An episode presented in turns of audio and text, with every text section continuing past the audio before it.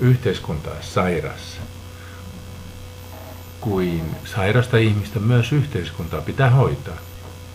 Sen hoitamiseksi meidän on ensin ymmärrettävä sen mentaliteettia ja mekanismeja. Yhteiskunnan psykoanalyysi on Norberto Keppe kirjoittama portugalin kielellä julkaistu teos. Olemme analyyttisen trilogian kansainvälisen yhdistyksen studiossa Sao Brasiliassa. Äänessä Markku Lyyra ja tässä kanssani studiossa on Sari Koivukangas. Sari, miten yhteiskuntaa voidaan analysoida? Unkarilainen psykoanalyytikko Sandor Ferenczi tutki lasten kehitystä ja jakoi sen kolmeen kypsyyttä edeltävään vaiheeseen. Oraaliseen, analiseen ja genitaaliseen. Oraalisessa vaiheessa, noin nollasta kahteen vuoteen, vauvat kokevat maailmaa suunsa kautta. He iimeevät, parkuvat ja laittavat kaiken suuhunsa. Tässä vaiheessa lapset ovat täysin aikuisista riippuvaisia. No entäs sen jälkeen sitten, mikä on seuraava vaihe? No sitten tulee analivaihe, joka on lasten hankalin ikä, kahdesta neljään vuoteen. Ja silloin lapset voivat olla aggressiivisia, ne kiukuttelee, on uhmaikä. He saattavat lyödä sisaruksiaan tai purra vanhempiaan. Tässä vaiheessa myös opitaan kontrolloimaan peräaukun toimintaa ja lapset ihastuvat omiin ulosteihinsa. Lapset voivat kakkia vaikka vaatekaapin laatikoihin, koska haluavat säästää ulosteensa. Tai sitten tuhria sille seiniä tai jopa syödä sitä. Mm-hmm. Aikuisistahan tämä on tietysti pöyristyttävää, mutta itse asiassa se on osa lasten kehitystä. No entä sitten tämä Ferenczi jakoi tämän lasten kehityksen kolmeen vaiheeseen pääasiassa? Oraali, anaali, entä sitten se kolmas vaihe? No kolmas vaihe on genitaalivaihe, neljästä kuuteen vuoteen. Ja silloin lapset alkavat ymmärtää poikien ja tyttöjen eroja. He ovat silloin yleensä hyvin itsekeskeisiä ja narsisteja. He haluavat valita vaatteensa ja laittaa äidin huulipuna ja korkokenkiä. Niillä, joilla on lapsia, niin varmaan ovat havainneet näiden vaiheiden merkityksen. Sitten seitsemänvuotiaana lasten pitäisi saavuttaa kypsyys, eli siirtyä käyttämään järkeä ja alkaa ajattelemaan muita. Siksi tätä ikää pidetään sopivana esimerkiksi koulun aloittamiselle. Emme kuitenkaan tunne montakaan kypsää ja tasapainoista ihmistä. No, mistähän se johtuu? Se on kyllä totta. Jos tätä pintaa hiukan raavitaan, niin jokaisesta ihmisestä löytyy neuroottisuutta, pelkoja, paniikkia, manioita ja niin edelleen. Mitä siis tapahtuu? Miksi ei sitä kypsymistä tapahdu? Eli aikuiset eivät ole saanuttaneet kypsyyttä. He ovat jääneet näihin eri vaiheisiin. He eivät ole kehittyneet ää, näiden vaiheiden yli. Ja onkin helppo tunnistaa esimerkiksi oraalivaiheeseen jäänyt henkilö. Tällainen aikuinen syö liikaa ja juo liikaa, kenties polttaa tupakkaa. Tupakka on kuin tutin korvike, puhuu liikaa. Puhuu jatkuvasti puhelimessa. Kännykkä on tämän oraalivaiheen hyvä merkki. Eli tällaisen henkilön elämä pyörii suun alueelta saatavan mielihyvän ympärillä. Ja toisaalta tällaiset ihmiset ovat hyvin riippuvaisia muista, aivan kuin ne pienet vauvat, ja heillä on vaikeuksia työnteossa. Hmm. Heillä on tosiaan vaikeuksia olla aikuisia, että he on riippuvaisia, on on vaikeuksia tehdä aloitteita, olla aloitekykyisiä, huolehtia omasta elämästään. Aivan. Ja vaikeuksia on myös aikuisille, jotka ovat eh, analysadistisessa vaiheessa. Ja itse asiassa nämä yksilöt ovat paljon vaarallisimpia, kun heidän kiinnostuksensa kohteena on raha ja valta. Mm, ihmisiä, jotka haluaa rahaa ja haluaa valtaa. Ja tämä tässä mentaliteetissa niin raha vastaa näitä lapsuusajan ulosteita ja valta tätä suoliston toimintaa. Että silloin yksilö saa nautintoa muiden vahingoittamisesta, kuten tovereitaan kiusaavat lapset. Vähän niin kuin sellainen pikkupoika, neljävuotias pikkupoika, joka saa eh, tyydytystä siitä, kun se saa rikkoa muiden leikit tai rikkoa toisten tekemät hiekkalinnat. Eikä halua tehdä omaa hiekkalinnaa, mutta iloitsee sitten, kun muiden hiekkalinnat menee nurin. Niin, eli tällaiset aikuiset nauttivat myös muiden epäonnesta ja kärsimyksestä. Ja tyypillisiä edustajia tietysti on on talous- ja sosiaalivallan edustajat, ehkä jotkut pankkiirit ja miljonäärit ynnä muut. Sellaiset ihmiset, jotka väen, väen väkisin haluaa itselleen valta-asemaa pelkästään sen vallan vuoksi.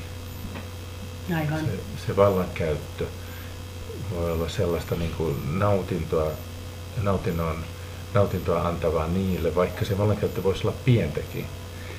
Se voi olla vaikka kotona, ää, kotona tehtävää vallan väärinkäyttöä tai koulussa tai työpaikalla. Mm.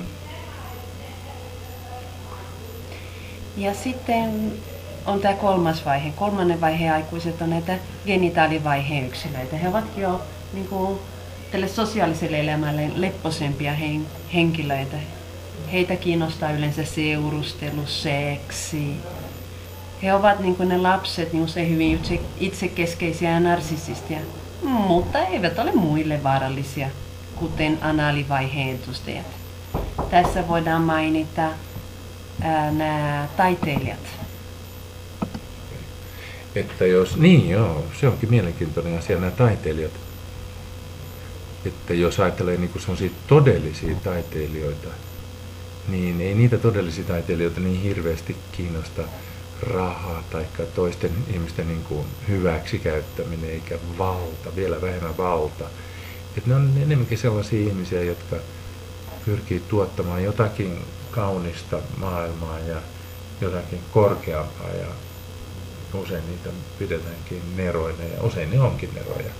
Että niiden niin kuin havaintokyky on sellaista nerollista ja ne, ne ilahduttaa ihmisiä ylipäätään. Että jos mä ajattelen vaikka klassisen musiikin säveltäjiä, niin se, sitä sanotaankin kuolemattomaksi sitä taidetta, että se ei koskaan kuole, koska se ilahduttaa niin kuin vuosisadoista toiseen.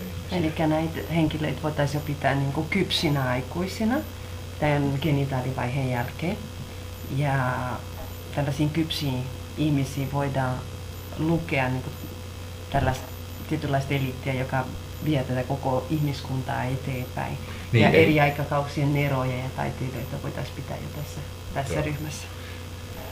Et kun sä sanot eliittiä, niin varmasti et tarkoita mitään sellaista taloudellista eliittiä, vaan enemmänkin sellaista niin kuin kypsää eliittiä, tutkijoita, tiedemiehiä, taiteilijoita, yhteiskunnallisia ajattelijoita, kirjailijoita, Tolstoi ja niin poispäin, eikö?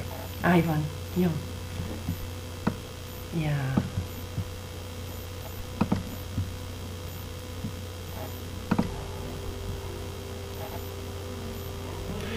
Keppö soveltaa tätä perinteistä psykoanalyysiä myös yhteiskuntaan, koska hänen mukaansa yksilö ei voi olla terve, jos häntä ympäröivä yhteiskunta on sairas.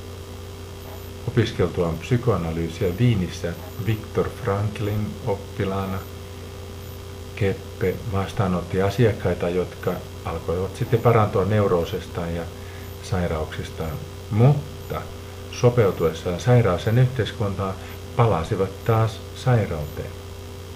Voisitko vähän puhua tästä lisää, Sari?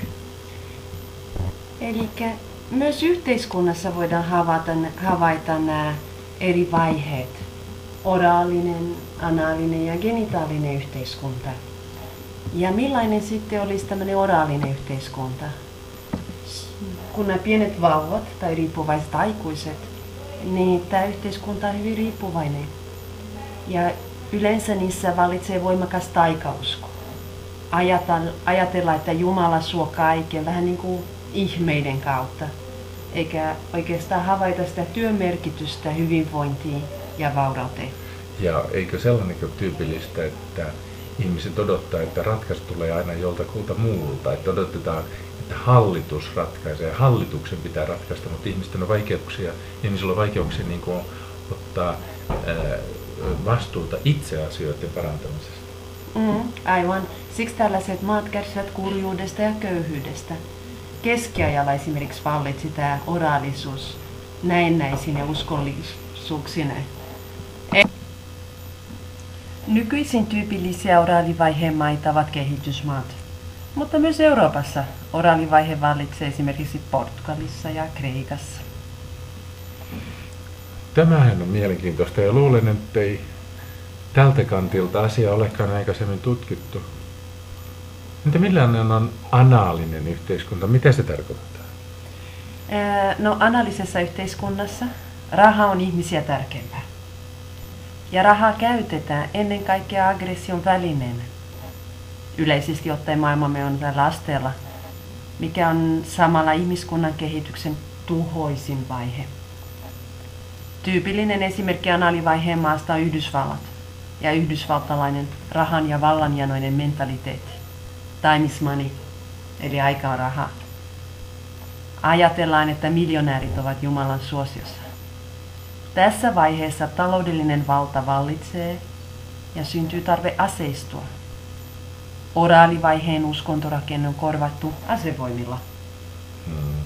Tämä vaikuttaa olevan nykymaailman mentaliteetti kauhistuttavine seurauksineen.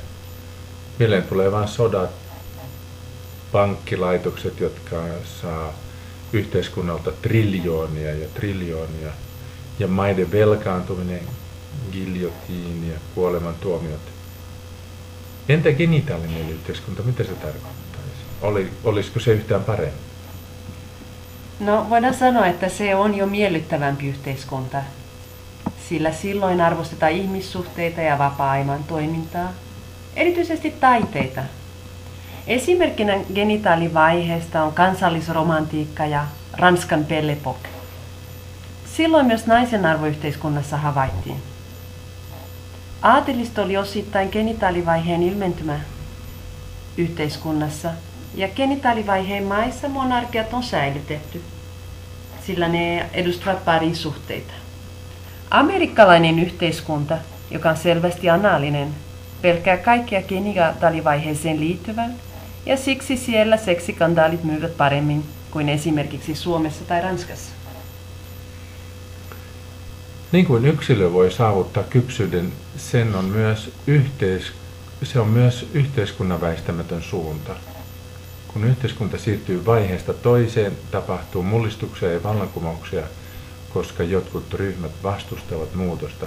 Sitä myötä, kun yhteiskunta, yhteiskunta kehittyy, se alkaa myös käyttää korkeampi arvoista energiaa. Millainen on tämä kypsä vaihe?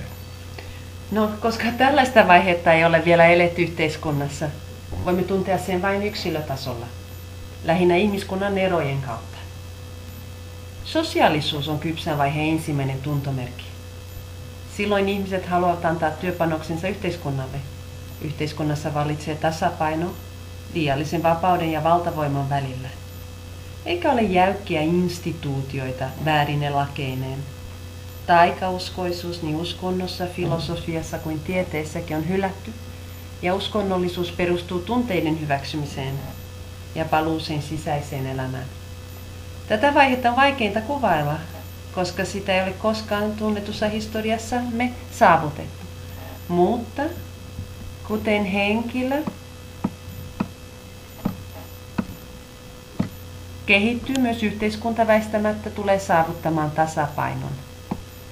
Tällöin voimme tulla tieteen kautta samaan johtopäätöksen kuin raamatun profetiat, jotka puhuvat uudesta paratiisista maan päällä, siis vapaasta yhteiskunnasta, täällä ja nyt. Nykyisen ihmisten ajattelu ei ole vielä aineetonta, vaan ajattelu keskittyy tuonne navan alle vatsaan, suoliston ja sukupuolielimiin, eli oraali, anaali tai genitaalivaiheeseen. Siksi yhteiskunta ei vielä tunne todellista tietoa. Oman sairautensa tiedostaminen johtaa yksilön tasapainoon ja hyvinvointiin, ja samoin yhteiskunta voi kehittyä, jos sen sairautta tiedostetaan. Silloin olemme uuden todellisen sivilisaation kynnyksellä. Tämä yhteiskuntaterapian ohjelmamme tarkoituksena Täällä Markku Lyyrä Analyyttisen trilogian studiossa Sao Paulossa, Brasiliassa.